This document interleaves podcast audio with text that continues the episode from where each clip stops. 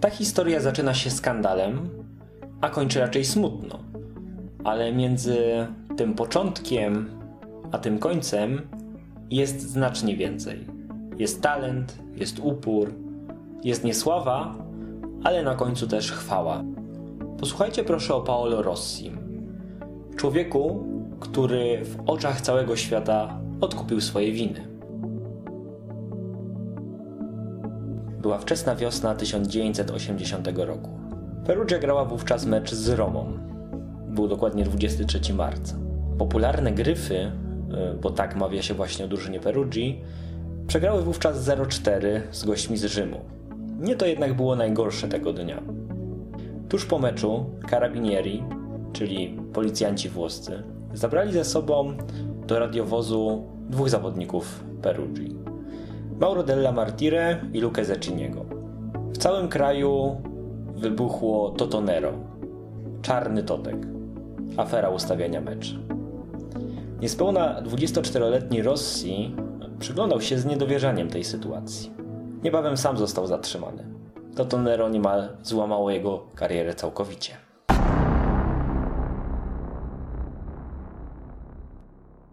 Paolo Rossi urodził się 23 września 1956 roku w Prato, bardzo malowniczym miejscu znajdującym się na przedmieściach Florencji. Rossi był więc Toskańczykiem.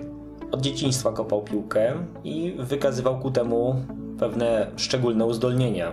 Najpierw zaczynał w lokalnym klubiku Santa Lucia, by później, już jako nastolatek, zostać dostrzeżonym przez no, wielki Juventus. Jego przygoda w Starej Damie nie była jednak łatwa, gdyż notorycznie łapał kontuzję, co no nieco hamowało jego rozwój. W końcu trafił na wypożyczenie do Como, a potem do Vicenzy. Dołączenie do klubu z północy Włoch zmieniło jego życie, zdecydowanie zmieniło. Tam pod Giovanna Battisti Fabriego nie tylko przestały go nękać kontuzje, ale trener znalazł też dla niego nową rolę. Przesunął go ze skrzydła na pozycję nominalnego napastnika i okazało się to no, świetnym strzałem, jeśli można tak powiedzieć. W sezonie 1976-1977 Vicenza zwyciężyła Serię B, czyli drugą ligę włoską, a sam Rossi został królem strzelców i trafił do siatek przeciwników 21 razy. W kolejnym sezonie, już w najwyższej klasie rozgrywkowej, e, Vincenza dokonała po prostu cudu, bo jako skromny Beniaminek zajęła drugie miejsce w lidze, ustępując tylko Juventusowi. Rossi dalej błyszczał, jeszcze bardziej wykręcił swój wynik, strzelił 24 gole, no i znowu był najlepszym strzelcem. Został dostrzeżony przez selekcjonera reprezentacji Włoch, Enrico Barcota, i pojechał na Mundial w Argentynie, gdzie pokazał się z bardzo dobrej strony i strzelił 3 gole. W kolejnym sezonie znów trafiał jak z nut, ale jego dobra postawa nie pomogła Vicenzy. Niestety klub dokonał kolejnego cudu i spadł niespodziewanie z Serie A. W związku z czym drużyna Vicenzy musiała mm, pozbyć się Rossiego, który obciążał jej budżet. Przeszedł więc do Perugii na zasadzie wypożyczenia. Znów sprawdzał się dobrze, aż nagle wydarzyła się tragedia.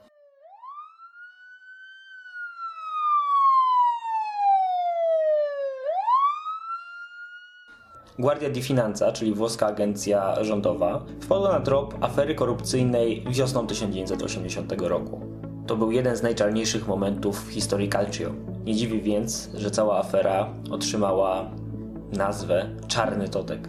Za całą korupcją stało dwóch rzymskich biznesmenów. Massimo Cruciani, który handlował żywnością, oraz Alvaro Trinca, który jako właściciel nieźle prosperującej restauracji rzymskiej był jego klientem. Najpierw do przekrętu zachęcili niektórych piłkarzy SS Lazio, którzy stołowali się u Trinki. Zasada była bardzo prosta. E, gracze po prostu obstawiali na nielegalnych zakładach bugmacherskich e, wyniki meczów, a potem grali pod e, obstawiony wynik. W cały proceder zaangażowało się w końcu kilka ekip, a gdzieś tam w tle działała również mafia, od której dwaj biznesmeni pożyczali pieniądze. Kary za to wszystko okazały się surowe. Z ligi zdegradowano Lazio oraz Milan, a kilka drużyn, w tym wspomniane już Perugia, otrzymało punkty ujemne. Zawieszono kilkunastu zawodników, niektórych policja e, zgarniała prosto ze stadionów, a prezesów klubowych wyciągała wprost z ich gabinetów. Paolo Rossi został skazany na 3 lata zawieszenia. Ostatecznie odwołał się i karę skrócono mu do 2 lat. Przez całe życie utrzymywał jednak, że był niewinny. Co prawda przyznał, że Cruciani go poznał, bo przedstawił mu go nie inny jak Della Martira, ale utrzymywał, że nie wiedział o pieniądzach, jakie y, krążą w y, całym procederze.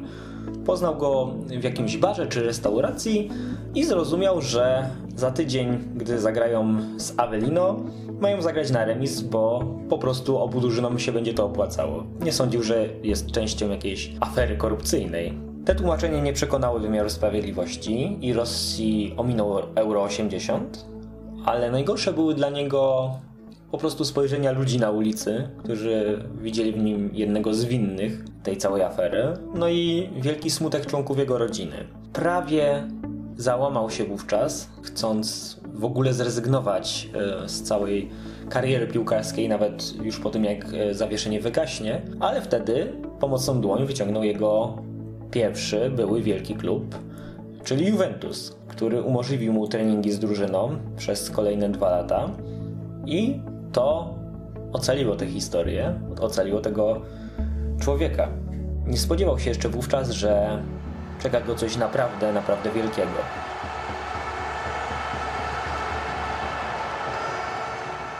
Lato 1982 roku było w Hiszpanii, no bez niespodzianki, gorące. Nie tylko ze względu na panującą aurę, ale też dlatego, że Hiszpanie wyczekiwali mundialu, który odbywał się właśnie e, w ich ojczyźnie.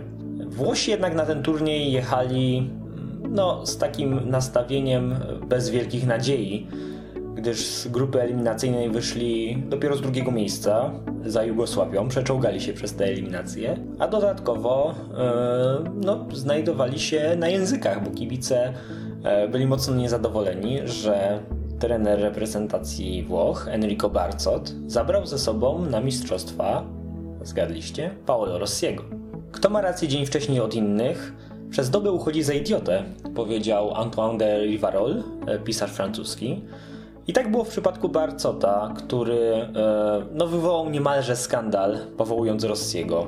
Zawodnik nie był prawie w ogóle w rytmie meczowym. Zdołał rozegrać w lidze włoskiej jedynie trzy spotkania, choć strzelił jednego gola wówczas. Do składra Azurra został jednak włączony w miejsce króla strzelców Serie A, zawodnika Romy Roberto Pruzzo. Na trenera e, Włochów patrzono więc jak, no, eufemistycznie mówiąc, na wariata po prostu. Na początku ani Rossi, ani w ogóle cała drużyna e, no, nie zrobili nic, żeby e, potwierdzić słuszność decyzji Barcota bo grali e, dość niemrawo, wychodząc z grupy dopiero na drugim miejscu, po trzech remisach. Kolejno z Polską, z Peru oraz z Kamerunem. I w zasadzie tylko dzięki temu, że Włosi strzelili więcej bramek od Kamerunu, to przeszli do kolejnej rundy i mogli się cieszyć e, z awansu. Rosji był cieniem samego siebie z dawnych lat i to właśnie na nim skupiała się duża część krytyki, bo w oczach wielu Włochów był taką przebrzmiałą gwiazdą, jeszcze do tego noszącą brzemię wielkiego skandalu. I uważano, że po prostu no, powinno się o nim najlepiej zapomnieć. Nawet w czasie jednego z treningów został przez e, kibiców wygwizdany. No i atmosfera wokół drużyny zrobiła się w końcu tak zła, że Enrico Barcot zarządził e, tak zwaną silencio stampa, czyli można to przetłumaczyć jako ciszę prasową. E, polegało to na tym, że jedynie selekcjoner oraz kapitan reprezentacji, doświadczony 40-letni już bramkarz Dinocow, kontaktowali się z mediami. A reszta zawodników miała absolutny zakaz jakichkolwiek spotkań z dziennikarzami, wypowiedzi medialnych. I okazało się to bardzo słuszną decyzją, bo e, takie wyciszenie, taka separacja trochę dobrze podziałała na, na psychikę graczy. W takich właśnie okolicznościach składra Azurra wchodziła w drugą rundę mundialu i wtedy właśnie coś się zmieniło. Sam Rosji się zmienił. W drugiej rundzie mundialu grano w czterech grupach po trzy zespoły i zwycięzca każdej z grup awansował prosto do półfinału. Włosi szli jak na ścięcie do drugiej rundy, ponieważ e, trafiło im się dwie bardzo mocne ekipy Argentyna oraz Brazylia i mieli się zmierzyć właśnie z Argentyńczykami i Brazylijczykami na Estadio Sarria, mniej znanym niż Camp Nou stadionie barcelońskim, dziś już nieistniejącym. Z Argentyną Włosi wygrali 1 do 2 po golach Tardelliego i Cabriniego i chociaż Rossi nie trafił jeszcze wówczas do siatki, to zebrał całkiem pozytywne opinie. Wkrótce jednak nadszedł dzień jego największej chwały. 5 lipca 1982 roku Saria była wypełniona do ostatniego miejsca, po brzegi. Brazylijczycy byli zdecydowanymi faworytami, bo mieli po prostu genialne pokolenie piłkarzy. Na czele z Juniorem, z Zico, z Falcao. W samej drużynie przewodził zaś Sokrates, bardzo charakterystyczny piłkarz, szczupły, wysoki, z wielkim afro, e, no i przede wszystkim z wielkimi zdolnościami. Do dziś mówi się, że jest to pokolenie, jest to drużyna, która obok Węgrów z 1954 roku jest najlepszą ekipą, która nie sięgnęła nigdy po Puchar Świata. A no właśnie. Brazylijczykom do awansu wystarczył jedynie remis z Włochami, ale padł na nich szybko bylady strach, bo w piątej minucie Antonio Cabrini otrzymał piłkę na lewej flance i wypatrzył swojego klubowego kolegę z Juventusu, czyli Rossiego, który wbiegał w pole karne. Pablito, bo tak go nazywano, przyjął świetnie podanie Cabriniego i otworzył wynik. Ten gol dodał mi skrzydeł. Odblokował mnie, dodatkowo powiększając moją motywację. Tak ma chyba każdy napastnik, który zdobędzie bramkę. Kolejne wydają ci się o wiele bardziej możliwe, powiedział później Rossi. Paolo Rossi nie był jakimś gigantem, miał 1,78 cm wzrostu, był też dość szczupły i nie był genialnym technikiem, za to był piekielnie szybki e, i miał instynkt takiego rasowego napastnika. Przekonali się o tym właśnie Brazylijczycy.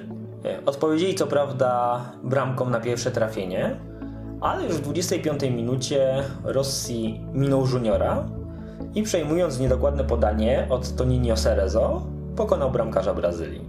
Canarinho znowu odpowiedzieli bramką, już po przerwie, ale w 74 minucie Rossi był już bezlitosny. Po niedokładnym wybiciu do środkowania piłkę przejął na linii pola karnego mniej więcej Tardelli i na szybko odkopnął ją w kierunku bramki.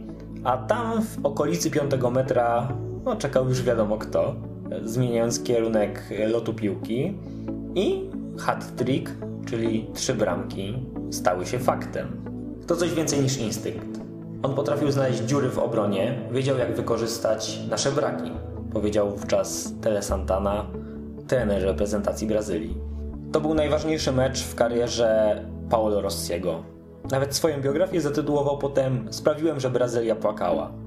Po latach nawet wspominał, że będąc w São Paulo, został wyproszony z taksówki, bo kierowca go rozpoznał. Wynoś się, krzyczał. Jesteś Carrasco do Brasil. Jesteś katem Brazylii. Rosji co prawda triumfował, ale to jeszcze nie był koniec mistrzostw.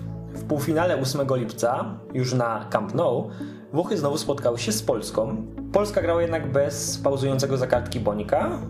Poza składem był też Andrzej Szarmach. Rosji zaś był na fali wznoszącej. W 22 minucie Giancarlo Antonioni rozegrał rzut wolny. Pablito znowu był najszybszy i ledwie kilka metrów od linii bramkowej posłał piłkę obok Józefa Młynarczyka. W 72 minucie z kolei, po dośrodkowaniu Contiego, nie porozumieli się Młynarczyk z Janasem i Rossi bez mrugnięcia okiem posłał główką piłkę do bramki. 11 lipca w finale Rosji otworzył już tylko wynik. Swoje dołożyli Tardelli i Altobelli i było 3-1 z Niemcami zachodnimi. Włochy zostały mistrzem świata, Dinocow podniósł puchar jako najstarszy gracz w historii, a Rosji znowu został królem strzelców. Odkupił swoje prawdziwe czy nie winy na oczach całego świata. Paul Rossi miał przed sobą jeszcze inne sukcesy. Dostał złotą piłkę, wygrał drugi raz włoską ligę z Juve, potem jeszcze Puchar Włoch, Europy, Puchar Zdobywców Pucharów i Super Puchar Europy. Jego kariera jednak miarowo wygasała, przeszedł później do Milanu, a skończył grać w 1987 roku jako zawodnik Hellasu Verona. Potem przez lata pracował jako telewizyjny ekspert i prowadził pensjonat w rodzinnej Toskanii. W lutym zeszłego roku dowiedział się, że ma w płucach guza i niestety zmarł 9 grudnia 2020 roku. Kilka dni temu powiedział mi, że umiera. jednak do końca był uśmiechnięty. Tak mówiła Federica Capelletti, żona Rossiego. Jego trumnę nieśli koledzy z reprezentacji. Tardelli, Antonioni, Cabrini i Golovati. Niestety w trakcie pogrzebu jego dom został ograbiony.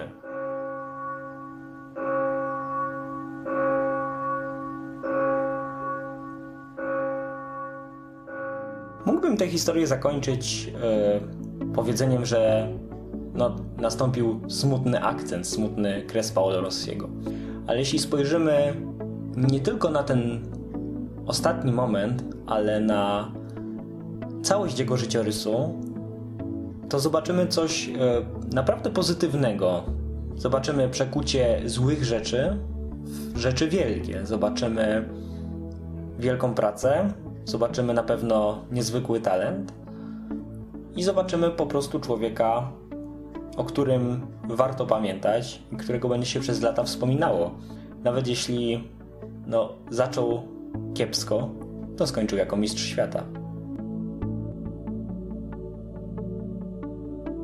Przygotowując materiał, korzystałem z artykułów przeglądu sportowego, TVP Sport, WP Sportowych Faktów, Sport.pl, Juve Poland, Weszło, a także Sport Onetu, ESPN oraz statystyk z Transfermarkt i serwisu FIFA. Dla Radia Widok Paweł Czechowski.